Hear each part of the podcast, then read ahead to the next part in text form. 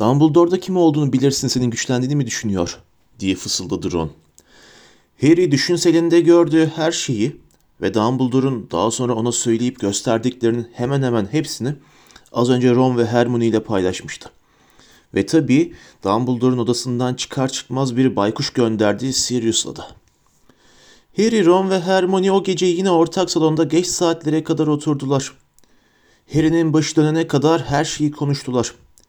Öyle ki sonunda Harry, Dumbledore'un insanın kafası bazen düşünceyle öyle dolar ki onları dışarı akıtmak rahatlık verir derken neyi kastettiğini anladı. Ron ortak salonun şöminesindeki ateşe bakıyordu. Ilık bir akşam olduğu halde Harry onun hafifçe titrediğini gördü. Ve Snape'e güveniyor ha? dedi Ron. Snape'e gerçekten güveniyor hem de eskiden ölüm yiyen olduğunu bildiği halde öyle mi? Evet dedi Harry. Hermione 10 dakikadır konuşmuyordu. Alnını ellerine dayamış, dizlerine bakıyordu. Harry onun da bir düşünseline ihtiyacı varmış gibi göründüğünü düşündü. Hermione sonunda Rita Skeeter diye mırıldandı. Ron kulaklarına inanamayarak şu anda kafanı nasıl ona takarsın dedi. Kafamı takmıyorum dedi Hermione dizlerine bakarak. Sadece düşünüyorum. Bana üç süpürgede ne dediğini hatırlıyor musunuz? Ludo Beckman hakkında saçlarını diken diken edecek şeyler biliyorum. Bunu kastetti değil mi? Onun davasına haber yapmıştı. Ölümü yiyenlere bilgi aktardığını biliyordu. Winky de öyle hatırladınız mı? Bay Beckman kötü bir büyücü. Bay Crouch o kurtuldu diye fena halde öfkelenmiş olmalı. Mutlaka evde de sözünü etmiştir. Evet ama Beckman kasıtlı olarak bilgi aktarmadı değil mi? Hermione omuz silkti. Ron Harry'e dönüp Vefaç Crouch'a Madame Maxim'in saldırdığını düşünüyor ha? dedi. Evet dedi Harry. Ama bunu Crouch bu baton arabasının yakınlarında yok oldu diye söylüyor sadece. Ron ağır ağır biz o kadını hiç düşünmedik değil mi? dedi. Bakın kesinlikle dev kanı var onda. Kabul etmek de istemiyor. Hermione başını kaldırarak hırçın hırçın elbette istemez dedi. Rita annesinin kim olduğunu öğrendikten sonra Hagrid'in başına gelenlere baksanıza. Faca baksanıza. Sırf kadın kısmi dev diye onun için nasıl sonuçlara varıyor. Kim böyle bir ön yargı ister ki? Gerçeği söyleyince başıma böyle şeyler geleceğini bilsem ben de iri kemiklerim var derdim herhalde. Hermione saatine baktı. Hiç alıştırma yapmadık dedi hayret ve dehşetle. Engelleme büyüsünü yapacaktık. Yarın kesinlikle buna başlamamız gerek. Hadi Harry biraz uyumalısın. Harry ve Ron merdivenden yavaş yavaş yatakhanelerine çıktılar. Harry pijamasını giyerken Neville'ın yatağına baktı. Dumbledore'a verdiği sözü tutmuş, Ron ve Hermione'ye Neville'ın annesi ve babasından söz etmemişti. Harry gözlüğünü çıkarıp dört direkli karyolasına tırmanırken insanın hala yaşayan ama onu tanıyamayan bir annesi ve babası olmasının nasıl bir şey olacağını düşündü. Kendisi yetim olduğu için çok kez yabancıların sempatisini kazanırdı. Ama Neville'ın horultularını dinlerken onun bu sempatiye kendisinden daha fazla layık olduğunu düşündü. Karanlıkta yatarken Bay ve Bayan Longbottom'a işkence edenlere karşı içinde bir öfke ve nefret dalgası yükseldiğini hissetti. Crouch'un oğluyla arkadaşları ruh emiciler tarafından mahkemeden sürüklenerek çıkarılırken kalabalığın yuhalamasını hatırladı. Onlar neler hissettiklerini anlıyordu. Sonra çığlıklar atan çocuğun süt beyazı yüzünü hatırladı ve onun bir yıl sonra öldüğünü kavrayıp sarsıldı. Harry karanlıkta yatağının tendesine bakarak Voldemort'tu diye düşündü. Her şey Voldemort'ta düğümleniyordu. Bütün bu aileleri parçalayan, bütün bu hayatları mahveden oydu. Ron ve Hermione'nin üçüncü görev günü sona erecek sınavlar için çalışmaları gerekiyordu ama onlar tüm güçleriyle Harry'nin hazırlanmasına yardım ediyorlardı. Harry ikisine de bunu hatırlatıp bir süre kendi başında alıştırma yapabileceğini söyleyince Hermione, sen merak etme demekle yetindi. Hiç değilse karanlık sanatlara karşı savunmadan en yüksek notları alacağız. Sınıfta bu uğursuzluk büyülerinin hiçbirini öğrenmemiştik. Ron heyecanla, seherbaz olduğumuzda bu alıştırmalar işimize yarayacak dedi. Vızıldayarak odaya giren bir eşek arısı üzerinde engelleme büyüsünü denemiş ve onu havada hareketsiz hale getirmişti. Haziran ayına girdikleri zaman şatoyu heyecanlı ve gergin bir hava kapladı. Herkes sömestr sonundan bir hafta önce yapılacak üçüncü görevi bekliyordu. Harry fırsat bulduğu her anda uğursuzluk büyüsü alıştırması yapıyordu. Bu görev için kendine diğerlerinde olduğundan çok daha fazla güveniyordu. Şüphesiz zor ve tehlikeli olacaktı ama Moody haklıydı. Harry bundan önce de canavarımsı yaratıklar ve sihirli engeller arasından yolunu bulmuştu. Üstelik bu sefer önceden haberi vardı ve karşısına çıkacaklar için kendini hazırlama şansına sahipti. Profesör McGonagall okulda girdiği her yerde Harry, Hermione ve Ron'u bulmaktan bıkınca onlara öğle yemeği saatinde boş olan biçim değiştirme sınıfını kullanma izni verdi. Harry çok geçmeden saldırganları yavaşlatmaya ve önlerini kesmeye yarayan engelleme büyüsünün katı cisimleri patlatarak yolundan kaldırmasını sağlayacak eksiltme lanetinin ve Hermione'nin yararlı bir keşfi olan dört nokta büyüsünün ustası kesilmişti. Bu büyü asasını kuzeye doğrultarak labirentte doğru yönde gidip gitmediğini kontrol etmesini sağlayacaktı. Ancak kalkan büyüsüyle hala sorunları vardı.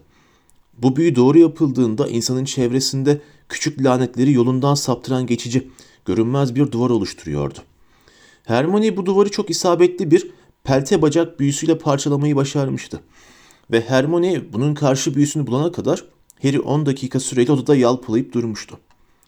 Hermione cesaret verici bir şekilde ama yine de gerçekten iyi gidiyorsun dedi. Listesine bakıp şimdiye kadar öğrenmiş oldukları bütün büyülerin üstünü çizdi. Bunların bir kısmı mutlaka işine yarayacaktır. Pencerenin yanında duran Ron, gelin de şuna bakın dedi. Aşağıya, araziye bakıyordu. Malfoy ne yapıyor öyle? Harry ve Hermione bakmaya gittiler. Malfoy, Crabbe ve Goyle aşağıda bir ağacın gölgesindeydiler. Crabbe ve Goyle gözcülük yapar gibiydiler. İkisi de yılışık yılışık sırıtıyordu. Malfoy elini ağzına tutmuştu. Eliyle konuşuyor gibiydi. Harry merakla telsiz kullanıyormuş gibi görünüyor dedi. Kullanamaz dedi Hermione. Size söyledim böyle şeyler Hogwarts civarında çalışmaz. Hadi Harry diye ekledi enerjik bir halde. Pencereye arkasını dönüp odanın ortasına gitti. O kalkan büyüsünü yine deneyelim.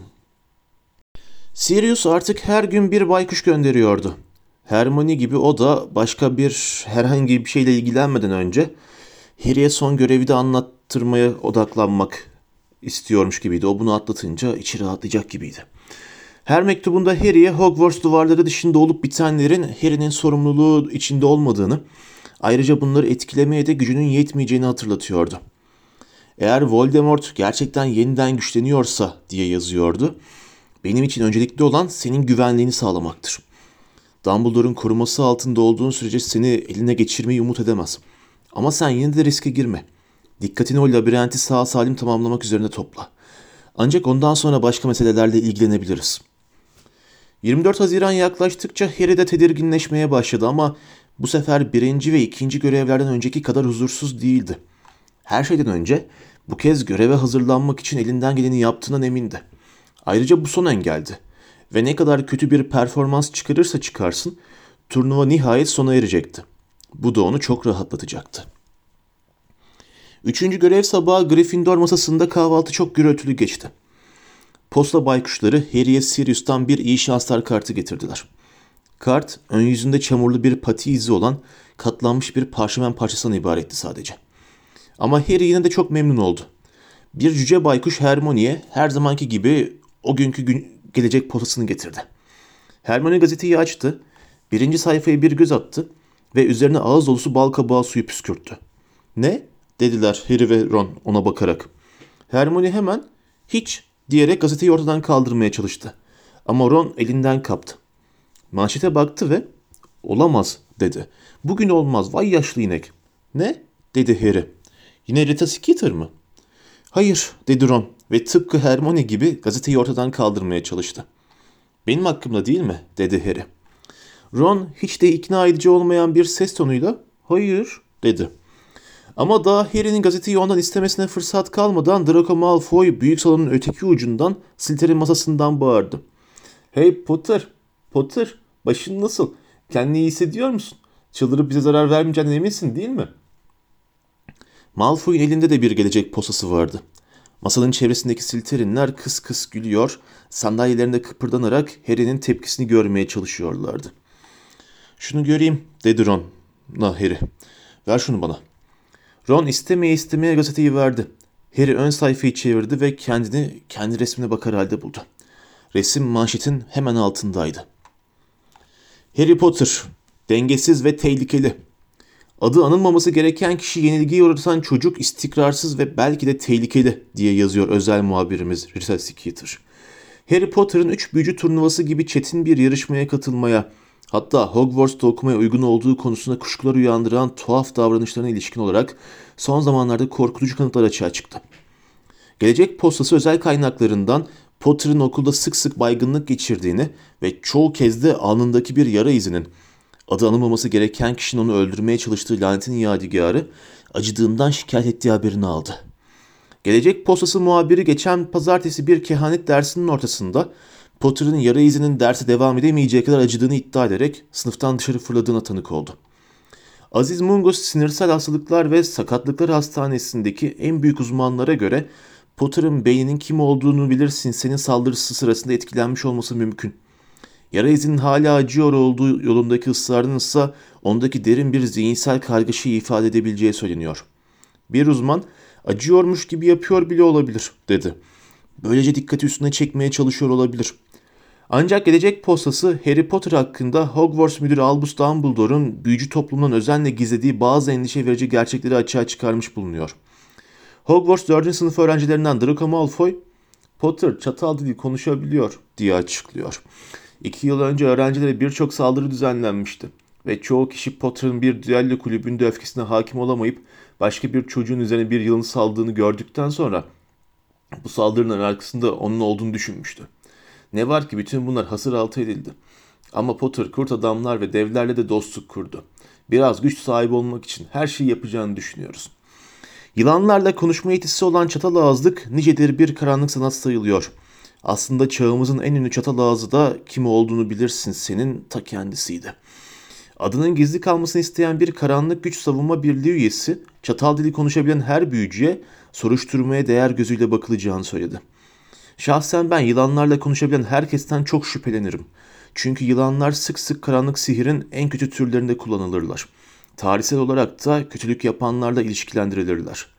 Aynı şekilde kurt adamlar ya da devler gibi kötücül yaratıklarla arkadaş olan kişi şiddeti seven biri sayılabilir.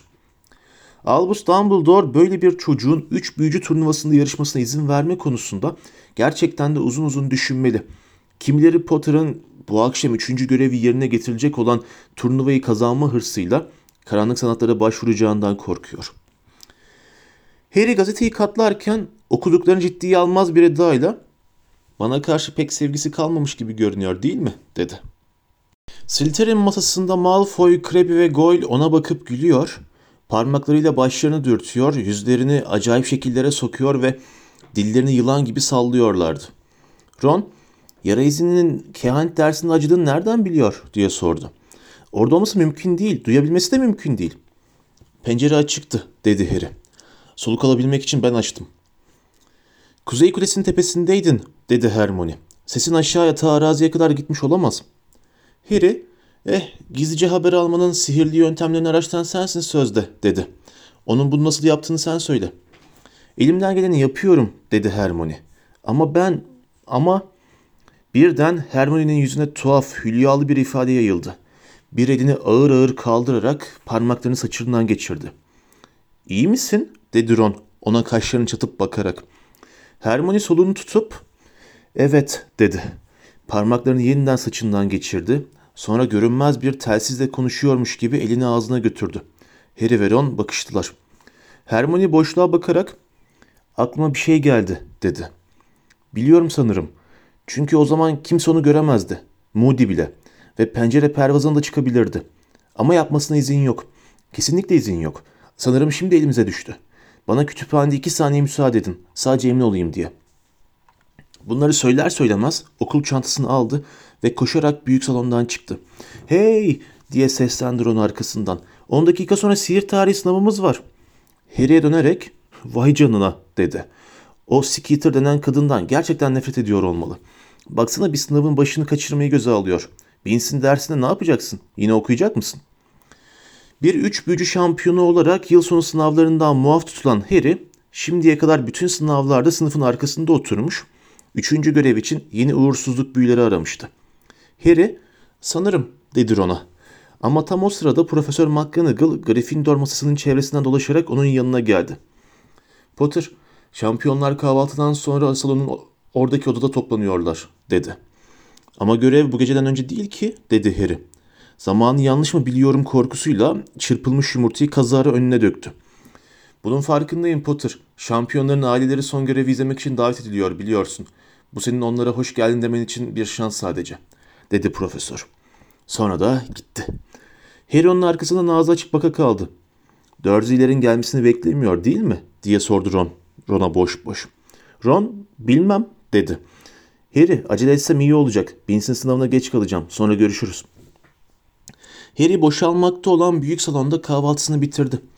Fleur Delacour'un Ravenclaw masasından kalktığını ve yan odaya doğru ilerleyip içeri giren Cedric'e katıldığını gördü. Kısa süre sonra kurum da onlara katılmak için kamburunu çıkartarak gitti. Harry olduğu yerde kaldı. O odaya gitmeyi gerçekten istemiyordu. Ailesi yoktu yani onun hayatın tehlikeye atmasını görmek için gelebilecek bir ailesi yoktu. Ama tam da kütüphaneye gidip biraz daha uğursuzluk büyüsü araştırsam iyi olur diye düşünerek masadan kalkarken yan odanın kapısı açıldı. Cedric başını dışarı uzattı. Harry, gel, gel hadi seni bekliyorlar. Tam anlamıyla afallayan Harry ayağa kalktı. Dursley'ler burada olamazlardı herhalde değil mi? Salonu geçti ve odanın kapısını açtı. Cedric ve annesiyle babası hemen kapının içinde duruyorlardı. Victor Krum bir köşede siyah saçlı annesi ve babasıyla hızlı hızlı Bulgarca konuşuyordu.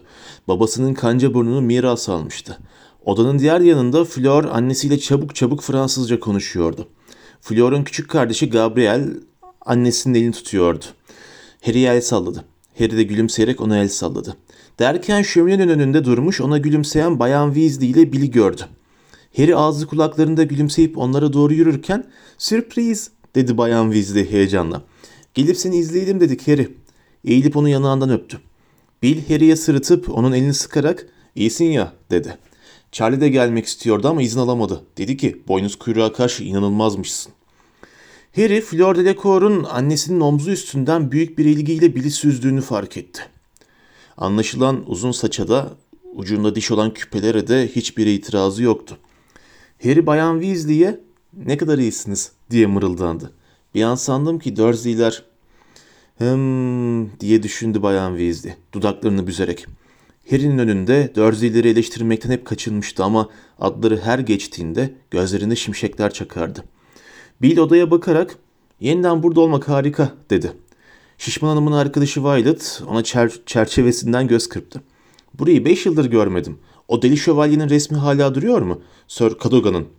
Bir yıl önce Sir Cadogan'la karşılaşmış olan Harry, ha evet dedi. Peki ya Şişman Hanım? dedi Bill. Bayan Weasley, ben okuldayken de buradaydı dedi. Bir gece yatakhaneye sabah dörtte geldim diye bana amma fırça atmıştı. Bill annesini şaşkınlıkla süzerek sabahın dördünde yatakhanenin dışında ne işin vardı diye sordu. Bayan Weasley sırıttı. Gözleri pırıl pırıl parlıyordu. Babanla ben gece yürüyüşüne çıkmıştık dedi.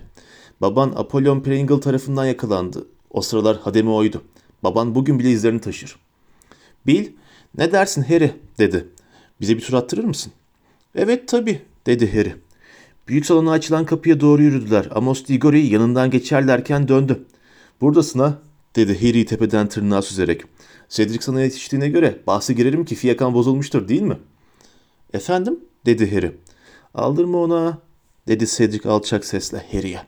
Babasının kaşlarını çattı.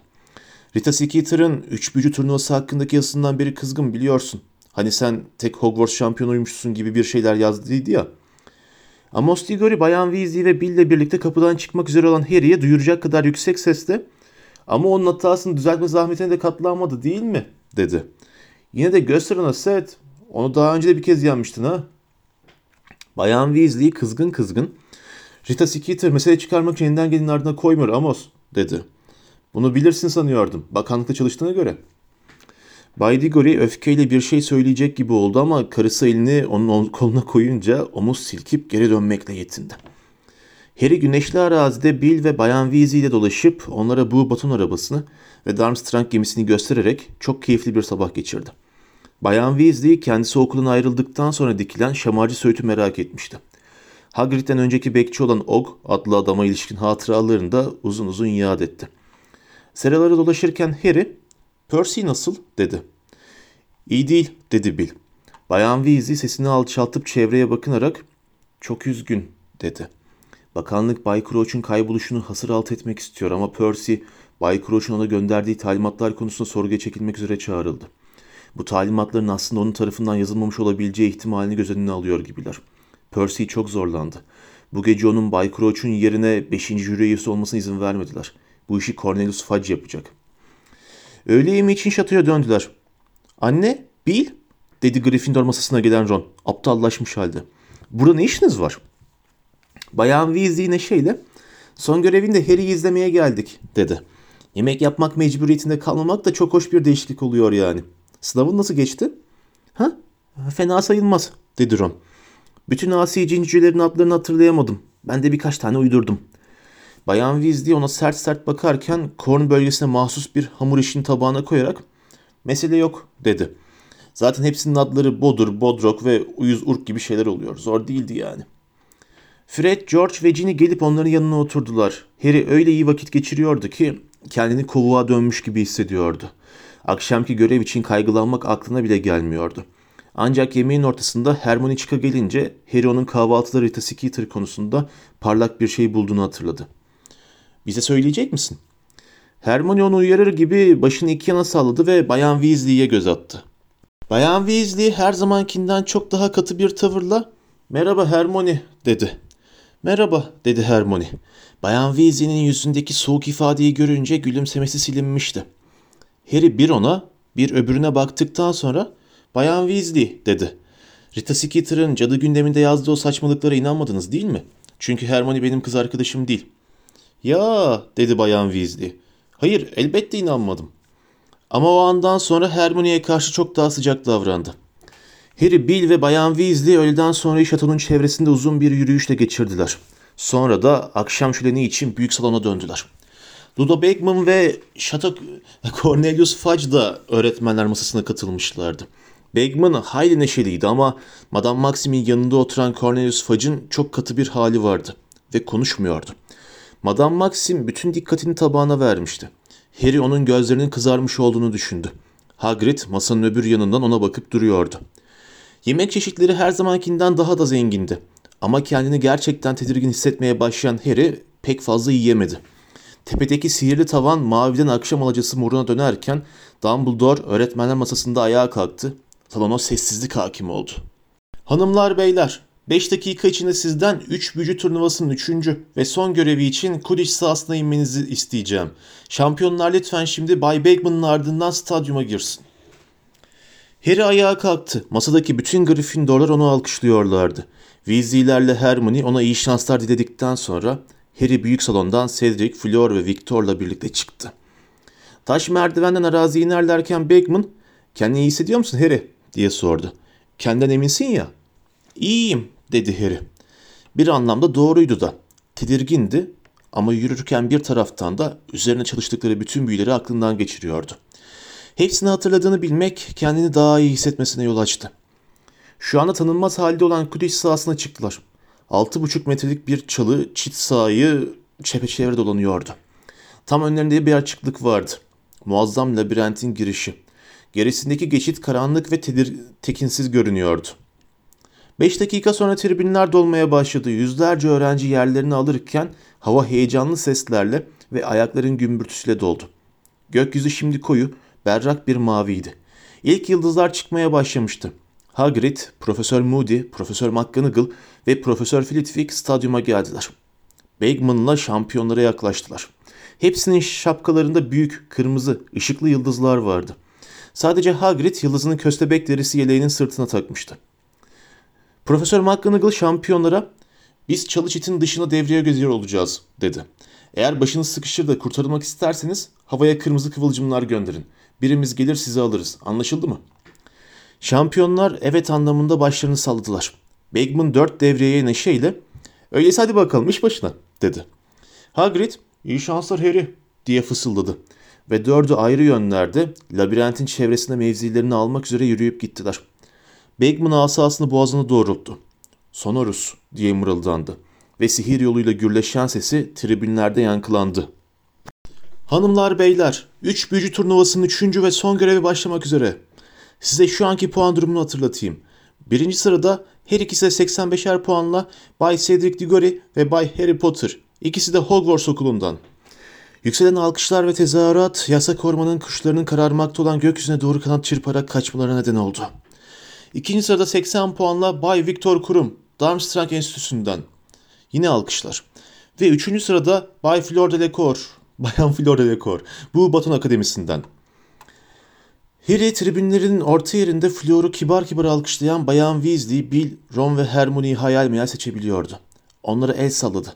Onlar da gülümseyip el sallayarak karşılık verdiler. Pekala ben düdük çalınca Harry ve Cedric dedi Bakeman. 3, 2, 1. Kısa bir düdük çaldı. Harry ve Cedric telaşla labirente daldılar. Yüksek çalı çit patikaya kara gölgeler düşürüyordu. Belki çalılar o kadar yüksek ve kalın oldukları için, belki de büyülendiklerinden onları çevreleyen kalabalığın sesi labirente girdikleri anda kesildi. Harry kendini yeniden su altındaymış gibi hissetti adeta. Asasını çıkardı. Lumos diye mırıldandı.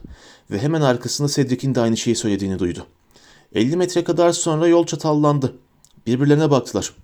Görüşürüz dedi Harry ve sola saptı. Cedric de sağa. Harry Bakeman'ın ikinci kez düdüğünü çaldığını duydu. Kurum labirente girmişti. Harry hızlandı. Seçtiği yol tamamen ıssız görünüyordu. Sağa saparak hızını iyice arttırdı. Asasını yüksekte, başının üstüne tutuyor, görebildiğince ileri görmeye çalışıyordu. Yine de görünürde hiçbir şey yoktu. Uzaklardan Bakeman'ın düdüğü üçüncü kez çaldı. Şimdi bütün şampiyonlar labirentteydi. Harry arkasına bakıp duruyor. Gözlendiği yolundaki o bildik duygu yeniden kapılıyordu. Tepedeki göğün rengi koyulup laciverte dönüşürken labirent de her geçen dakika daha çok kararıyordu. Harry ikinci bir yol ayrımıyla karşılaştı. Asasını avucuna yatırarak yol göster diye fısıldadı ona. Asa olduğu yer döndü ve sağını yekpare tek çiti gösterdi. Burası kuzeydi ve Harry labirentin merkezine ulaşabilmek için kuzey-batıya gitmesi gerektiğini biliyordu. Yapabileceği en iyi şeyi sola sapmak ve sonra da ilk fırsata dönmek olarak düşündü. Önündeki patika da boştu. Harry bir sağ saparak rastlayıp oraya girince yolunun üstünde yine hiçbir şey olmadığını gördü. Niye olduğunu bilmiyordu ama önünde engel olmayışı sinirlerini bozuyordu.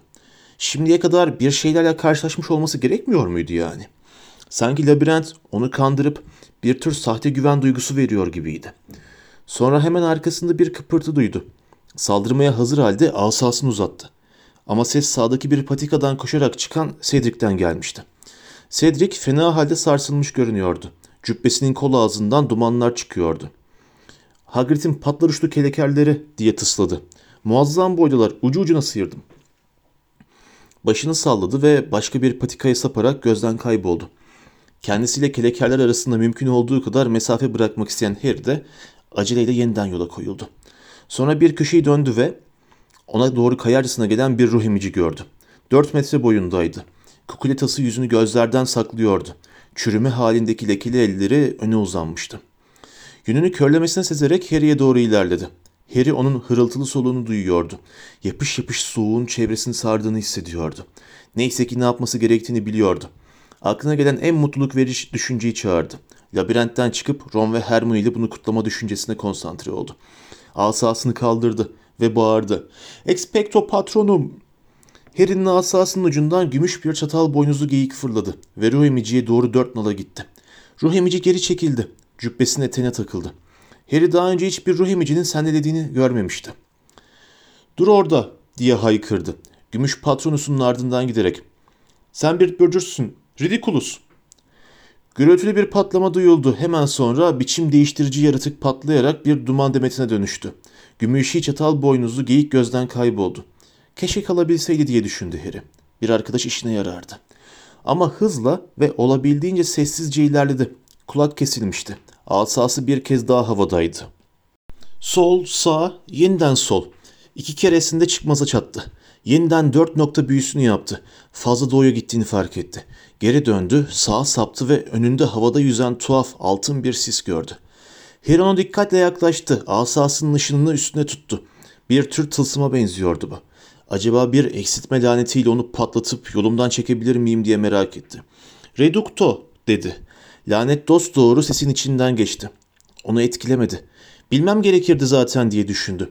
Eksiltme katı nesnelere etki eden bir lanetti. Peki yürüyüp sesin içinden geçse ne olurdu acaba? Denemeye değer miydi yoksa geri mi dönmeliydi? Sessizliği bir çığlık deldiğinde hala tereddütteydi. Flor diye haykırdı Harry. Sessizlik sürdü. Harry her yanına baktı. Flora ne olmuştu? Çığlığı ileride bir yerden geliyor gibiydi. Harry derin bir soluk aldı ve koşarak büyülü sesin içine girdi. Dünya tersine döndü. Harry saçları dikilmiş halde yerden aşağı sarkıyordu. Gözlüğü burnunun ucundan sallanıyordu. Dipsiz gökyüzüne düştü, düşecek gibiydi. Gözlüğünü burnunun ucunda sıkı sıkı tuttu ve dehşet içinde orada asılı kaldı. Sanki ayakları artık tavan halini almış olan çimlere yapışmış gibiydi. Aşağıda karanlık yıldızlarla bezeli semalar sonsuza kadar uzanıyordu. Bir ayağını oynatmaya çalışsa yer küreden tamamen kopup gidecekmiş gibi hissetti kendini. Düşün dedi kendi kendine. Bütün kanı başına hücum ederken düşün. Ama öğrendiği büyülerden hiçbiri yer ve göğün aniden yer değiştirmesiyle mücadele etmek üzere tasarlanmamıştı. Ayağını oynatmaya cesaret edebilir miydi? Kulaklarında kanın nabız gibi attığını duyabiliyordu. İki seçeneği vardı. Hareket etmeye çalışmak ya da kırmızı kıvılcımlar gönderip kurtarılmak ve görevden diskalifiye olmak. Altındaki sonsuz boşluğu görmemek için gözlerini yumdu ve sağ ayağını çimlerden oluşan gökyüzünden becerebildiğince kuvvetle çekti. Daha o an dünya normal haline döndü. Harry harikulade bir şekilde katı olan toprağa dizlerinin üstüne düştü. Şok yüzünden bedeni geçici bir süre gevşedi. Derin, sakinleştirici bir soluk aldıktan sonra yeniden ayağa kalktı ve aceleyle ileri atıldı. Mehtapta masum masum ona göz kırpan altın sisten koşarak uzaklaşırken omzunun üzerinden geri bakıyordu. İki yolun birleştiği bir sapakta durup Flor'dan bir iz görmeye çalıştı. Çığlık atan ne olduğundan emindi. Neyle karşılaşmıştı acaba? İyi miydi? Ortada kırmızı kıvılcımlar görünmüyordu. Bu onun kendi başının çaresine baktığı anlamına mı geliyordu yoksa asasına bile erişemeyecek kadar başı dertte olduğuna mı? Harry gittikçe artan bir huzursuzluk duygusuyla sağa saptı. Ama aynı anda kendi kendine düşünmeden de edemedi. Bir şampiyon turnuvadan çekilmişti. Kupa yakınlarda bir yerdeydi ve anlaşıldığı kadarıyla Flor artık yarışmıyordu. Harry buraya kadar gelmişti değil mi? Ya gerçekten kazanabilirse? Bir an için elinde olmadan şampiyon seçildiğinden beri ilk kez kendisini okulun geri kalanı önünde üç büyücü kupasını havaya kaldırırken gördü yine. 10 dakika süreyle karşısına hiçbir şey çıkmadı. Boyuna çıkmazlara sapıp duruyordu. İki kere aynı yanlış sapağa girdi. Sonunda yeni bir yol buldu ve koşmaya başladı. Alsa'nın ışığı sallanıyor, Harry'nin çalı çit duvarındaki gölgesinin titremesine ve çarpılmasına yol açıyordu. Sonra Harry bir köşeyi daha döndü ve kendini bir patlar uçlu kelekerle karşı karşıya buldu. Cedric haklıydı. Gerçekten de muazzam boydaydılar. Üç metreden uzun olan keleker her şeyden çok dev bir akrebe benziyordu. Uzun iğnesi sırtında kıvrılmıştı. Kalın zırhı Harry'nin ona doğrulttuğu asanın ışını parıldatıyordu. Sersemlet. Büyük kelekerin zırhına vurup sekti. Harry tam vaktinde başını eğdi ama burnuna yanmış saç kokusu geldi. Büyü başının tepesini alazlamıştı. Keleker ucundan bir ateş topu fırlattı ve ona doğru koştu. İmpedimenta diye haykırdı Harry. Engelleme büyüsüne başvurarak. Büyü yine kelekerin zırhına çarpıp sekti. Harry geriye doğru sendeleyerek birkaç adım attı. Düştü. İmpedimenta! Keleker donup kaldığında ondan sadece birkaç santim uzaktaydı. Harry onu alttan etli, kabuksuz karnından vurmayı başarmıştı. Soluk soluğa kalan Harry iterek ondan uzaklaştı ve aksi yönde son hızla koştu. Engelleme büyüsü kalıcı değildi. Keleker her an yeniden bacaklarını kullanacak hale gelebilirdi. Harry sola saptı ve çıkmaza to- tosladı. Sağa ve başka bir çıkmaza. Kendini durmaya zorlayarak kalbi deli gibi atarken yeniden dört nokta büyüsünü uyguladı. Geri döndü ve onu kuzeybatıya götürecek bir patika seçti. Yeni yolunda birkaç dakikadır hızlı ilerliyordu ki kendisininkine paralel olan patikada bir ses duydu. Olduğu yerde kala kaldı. Cedric'in sesi ''Ne yapıyorsun?'' diye bağırdı. ''Sen ne yaptın sanıyorsun?'' Ve sonra Harry kurumun sesini duydu. Crucio. Hava birden Cedric'in feryatlarıyla doldu. Dehşete kapılan Harry kendi patikasına koşarak Cedric'inkine geçecek bir yol bulmaya çalıştı. Bulamayınca da yeniden eksiltme lanetini denedi. Çok etkili olmadı ama çalı çiti yakarak küçük bir delik açtı. Harry kalın diken ve dallara tekme atıp kırarak kendine bir geçit açtı. Cübbesini yırtarak güç bela içinden geçti. Sağına bakınca yerde kıvranıp bükülen Cedric'i gördü. Kurum başında ayakta duruyordu. Kurum tam başını kaldırırken Harry ayağa kalktı ve asasını ona doğrulttu. Kurum dönüp kaçmaya koyuldu. Sersemlet diye haykırdı Harry. Büyük kurumun sırtına vurdu. Kurum olduğu yerde kala kaldı. Öne düştü ve çimenlere yüzü koyun hareketsiz uzandı. Harry artık kıvranmayı bırakan elleri yüzünün üstünde soluk soluğa yatan Cedric'in yanına koştu. Onun kolunu tutarak telaşla iyi misin diye sordu. Evet diye soludu Cedric. Evet buna inanamıyorum. Arkamdan sinsice sokuldu. Onu duydum. Geri döndüm. Asasını bana doğrultmuştu. Cedric ayağa kalktı. Hala titriyordu. O ve Harry yerde yatan kuruma baktılar. Buna inanamıyorum. Onu doğru dürüst biri sanıyordum dedi Harry kuruma bakarak. Ben de öyle dedi Cedric. Az önce Flor'un çığlık attığını duydun mu? dedi Harry. Evet dedi Cedric. Yoksa kurum ona da mı büyü yaptı dersin? Harry düşünceli düşünceli bilmiyorum dedi. Cedric onu burada bıraksak mı diye mırıldandı. Hayır dedi Harry. Sanırım kırmızı kıvılcımlar göndermemiz gerek. Biri gelip onu alsın. Yoksa bir kelekere yem olabilir. Cedric layı da bu diye mırıldandı. Ama yine de asasını kaldırdı ve havaya bir kırmızı kıvılcım sağanağı boşalttı. Kıvılcımlar kurumun tepesinde havada asılı kalarak yattığı yeri işaretlediler. Harry ve Cedric orada karanlıkta bir an durarak çevrelerine baktılar. Sonra Cedric, eh sanırım devam etmemiz gerek dedi. Ne? dedi Harry. Ha evet tamam. Tuhaf bir andı. O ve Cedric kısa bir süre kuruma karşı birleşmişlerdi. Şimdi ise rakip oldukları gerçeğini hatırlamışlardı. İkisi karanlık patikada konuşmadan yürüdüler. Sonra Harry sola döndü. Cedric de sağa. Kısa süre sonra Cedric'in ayak sesleri duyulmaz oldu. Harry doğru yönde gittiğinden emin olmak için dört nokta büyüsünü kullanmayı sürdürerek yola devam etti.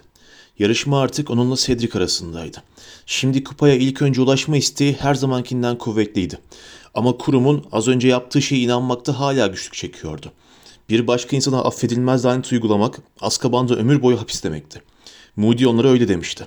Kurum üç büyücü kupasını bu kadar şiddetle istemiş olamazdı. Harry ızlandı. Arada sırada başka çıkmazları da çatıyordu ama gittikçe artan karanlık onun labirentin kalbine daha da yaklaştığından emin olmasını sağlıyordu. Sonra uzun düz bir patikada giderken yine bir hareket gördü ve asasından çıkan ışık hüzmesi olağan dışı bir yaratığı aydınlattı. Sadece canavar kitap. Canavarlarda resmini gördüğü bir yaratığı. Bir Sphinx. Haddinden büyük bir aslanın gövdesine sahipti. Büyük tırnaklı pençeleri ve kahverengi püskülle sona eren uzun, sarımsı bir kuyruğu vardı. Ama başı kadın başıydı. Uzun, badem biçimi gözlerini kendisine yaklaştıran Harry'e çevirdi. Harry asasını kaldırdı, duraksadı. Sphinx atlamak üzereymiş gibi çömelmemişti. Buna karşılık patikada enine yürüyor, Harry'nin yolunu kapatıyordu. Sonra derin, kısık bir sesle konuştu. Hedefine çok yaklaştın. En kestirme yolun beni geçmek. Harry, öyleyse, öyleyse çekilir misin lütfen, dedi. Ama alacağı cevabı biliyordu. Sphinx yürümeyi sürdürerek, hayır, dedi. Bilmeceme cevap veremezsen olmaz. İlk seferinde cevapla. Geçmene izin vereyim. Yanlış cevap ver saldırayım. Sessiz kal. incinmeden benden uzaklaşmana izin vereyim. Harry'nin midesi birkaç santim aşağı düştü sanki. Bu tür şeylerde iyi olan Hermione'ydi. O değil. Seçeneklerini gözden geçirdi. Bilmece çok zorsa sessiz kalabilir. Zarar görmeden Sphinx'ten uzaklaşıp labirentin merkezine giden başka bir yol bulmaya çalışabilirdi. Peki dedi. Bilmeceyi söyler misiniz?'' Sphinx arka ayakları üzerine patikanın tam ortasına oturdu ve konuştu. Ne dersem yaparsın kış gecesinde ısınayım diye iki kemikle. Sonra başı yarına güvenmenin ya da sonu çözmek istediğinin. Üçüncü ise bir ek kullanılacak dün değil bugün de yarın olacak. Şimdi de güzelce birleştir öpmeyeceğin şey ne bana söyle. Harry ağzı açık baka kaldı. Düşünerek lütfen bir daha söyler misiniz daha ağır ağır dedi. Sphinx gözlerini kırptı, gülümsedi ve şiiri tekrarladı. Harry, bütün ipuçları bir araya gelip öpmek istemediğin bir yaratık mı olacak diye sordu. Sphinx esrarlı bir şekilde gülümsemekle yetindi. Harry bunun evet anlamına geldiğini düşündü. Kafasını zorladı. Öpmek istemeyeceği bir sürü yaratık vardı. Aklına hemen patlar uçlu kelekerler gelmişti ama içinden bir ses ona cevabın bu olmadığını söylüyordu. İpuçlarından bir şey bulmaya çalışması gerekti. Harry ona bakarak kış gecesinde ısınmak için diye mırıldandı. İki kemikle Hmm, bu bir çorba hayır. Tahminim bu değil. Bilemiyorum. Buna yine döneceğim. Bir sonraki ipucunu yine verir misiniz lütfen? Sphinx şiirin geri kalanı mısralarını tekrarladı. Harry de tekrarladı. Sonra başı yarına güvenmenin dedi. Hmm, ümidin mi ya da sonu çözmek istediğinin düğüm. Son kısmını bir daha söyler misiniz? Sphinx son dört mısrayı tekrar okudu. Üçüncü ise bir ek kullanılacak dedi Harry. Hmm, bu şey olmalı, olacak, yarın olacak. Çak bir ek, çek, durun. Bu işte çak ya da çek. Sphinx gülümsedi. Ümidin başı düğümün sonu. Hmm, ümcak, ümcek. Hmm, dedi Harry patikada volta atarak. Öpmek istemeyeceğim bir yaratık. Örümcek. Sphinx'in gülümsemesi yüzüne büsbütün yayıldı. Ayağa kalktı, ön bacaklarını gerdi ve kenara çekilip yol verdi. Teşekkürler dedi Harry ve kendi zekasına şaşırarak ileri atıldı. Artık yaklaşmış olması gerekiyordu mutlaka. Asası ona rotasının tas tamam olduğunu söylüyordu. Korkunç bir şeyle karşılaşmadığı sürece bir şansı olabilirdi. Önünde birkaç patika vardı. Asasını yeniden yol göster diye fısıldadı. Asa döndü ve ona sağ patikayı gösterdi. Harry buraya atılınca ileride ışık gördü. Üç büyücü kupası 100 metre kadar ötedeki bir kaidenin üstünde parıldıyordu. Harry tam koşmaya başlamıştı ki aniden önüne bir gölge indi. Cedric ondan önce varacaktı. Cedric kupaya doğru son hızla koşuyordu ve Harry onu asla yakalayamayacağını biliyordu. Cedric ondan çok daha uzundu. Bacakları da öyle. Derken Harry solundaki çalı çitin üzerinden muazzam bir şey gördü. Kendisininkiniyle çakışan bir patikada hızla koşuyordu. Öyle hızla gidiyordu ki Cedric ona çarpmak üzereydi. Ve gözleri kupaya dikili olan Cedric henüz onu görmemişti. Cedric diye feryat etti Harry. Soluna bak. Cedric tam vaktine dönüp baktı ve o şeyin önünden kendini savurarak çarpışmayı önledi. Ama o telaşla tökezledi. Harry devasa bir örümcek patikaya çıkarken Cedric'in asasının elinden uçtuğunu gördü. Örümcek Cedric'e doğru ilerledi. Sersemlet diye haykırdı Harry. Büyü örümceğin devasa kıllı kara gövdesine çarptı. Ama hiçbir faydası olmadı. Harry taş atsa daha iyiydi. Örümcek sıçradı. Dönüp seyirtti ve Cedric yerine Harry'e doğru koştu. Sersemlet, impedimanta, sersemlet. Ama faydası olmadı. Örümcek ya çok büyüktü ya da öyle sihirliydi ki büyüler onu kızdırmaktan başka işe yaramıyordu. Harry dehşet içinde sekiz tane parıldayan kara göz ve ustura gibi keskin kıskaçlar gördü. Sonra örümcek ona ulaştı. Onu ön bacaklarıyla havaya kaldırdı. Harry delice çırpınarak örümceği tekmelemeye çalıştı. Bacağı kıskaçlara denk geldi ve korkunç bir acı hissetti. Cedric'in de sersemlet diye haykırdığını duyuyordu. Ama onun büyüsünün de Harry'ninkinden fazla etkisi olmadı. Örümcek kıskaçlarını bir kez daha açarken Harry asasını kaldırdı ve Expelliarmus diye bağırdı. İşe yaradı. Silahsız bırakma büyüsü örümceğin onu düşürmesini sağladı. Ama bu Harry'nin 4 metre yükseklikten yaralı bacağının üstüne düşmesi anlamına geliyordu. Ve bacağı bedeninin altında kalıp bütün bütün ezildi. Harry durup düşünmeden tıpkı kelekere yaptığı gibi örümceğin karnının altını nişanladı. Ve Cedric'le aynı anda sersemlet diye haykırdı. Birleşen iki büyü tek büyünün yapamadığını yaptı. Örümcek yana doğru devrildi. Yakındaki bir çalı çitiyi asılttı ve kıllı bacakları düğüm halinde patikaya yayıldı. Cedric'in Harry diye bağırdığını duydu Harry. İyi misin? Üstüne mi düştü? Hayır diye cevap verdi Harry soluk soluğa. Bacağına baktı, şakır şakır kanıyordu. Yırtık cübbesinde örümceğin kıskaçlarından çıkmış koyu, yapışkan bir salgı görebiliyordu. Ayağa kalkmaya çalıştı ama bacağı çok fena titriyordu ve onun ağırlığını taşımak istemezmiş gibiydi. Harry zorla soluk almaya çalışarak çalı çiteye aslandı ve çevresine bakındı. Cedric arkasında parlayan üç büyücü kupasından bir iki metre ötedeydi. Harry soluk soluğa ona ''Al öyleyse'' dedi. ''Hadi al, önce sen vardın oraya.'' Ama Cedric kıpırdamadı. Orada durup Harry'e bakmakla yetindi. Sonra dönüp kupaya baktı. Harry kupanın altın ışığında onun yüzündeki özlem ifadesini gördü. Cedric dönüp şimdi ayakta durabilmek için çalı çitten destek alan Harry'e baktı yeniden. Cedric derin bir soluk aldı. Sen al. Sen kazanmalısın. Burada iki kez canımı kurtardın. Harry, bu iş böyle olmuyor dedi. İçinde bir öfke hissediyordu. Bacağı çok acıyordu. Örümceği üstünden atmaya çalıştığı için her yanı ağrıyordu. Ve bunca çabadan sonra Cedric onu yenmişti. Tıpkı Harry'den önce davranıp çoğuyu baloya davet etmesi gibi. Kupayı önce varan puanı alır. O da sensin. Bak diyorum sana ben bu bacakla yarış falan kazanamam. Cedric sersemlemiş örümceğe doğru birkaç adım attı. Kupadan uzaklaştı. Başını salladı. Hayır dedi. Harry sinirli sinirli soyu davranmayı bırak dedi. Al şunu da gidelim buradan. Cedric onun çalı çite sıkı sıkı, sıkı sıkı tutunarak dengesini bulmaya çalışmasını izledi. Ejderhaları bana sen söyledin dedi Cedric. Eğer karşıma ne çıkacağını bilmeseydim daha ilk görevde yenilirdim. Harry onda bana da yardım ettiler dedi hemen. Bir yandan da cübbesiyle kanlı bacağını silmeye çalışıyordu. Sen de bana yumurtada yardım ettin. Ödeştik. Yumurtada bana da yardım etmişlerdi zaten dedi Cedric. Harry yavaşça bacağının üstüne basmayı deneyerek yine de ödeşmiş sayılırız dedi. Üzerine ağırlık verince bacağı fena halde titriyordu. Örümcek onu düşürdüğünde bileğini burkmuş olmalıydı. Cedric katır inadıyla ikinci görevde daha çok puan almalıydın dedi. Bütün reyneleri kurtarmak için orada kaldın. Ben bunu yapmalıydım. Harry acı acı o şarkıyı ciddiye alacak kadar kalın kafalı olan bir tek bendim de ondan dedi. Al şu kupayı. Hayır dedi Cedric. Ona baka kalan Harry'nin yanına gelmek için örümceğin düğüm olmuş bacaklarının üstünden geçti. Cedric ciddiydi. Hufflepuff binasının yüzyıllardır görmediği bir zaferden uzaklaşıyordu. Hadi dedi Cedric. Bunu söylemek sahip olduğu azmin her zerresine mal oluyormuş gibi bir hali vardı. Ama yüzü kas katıydı. Kollarını kavuşturmuştu.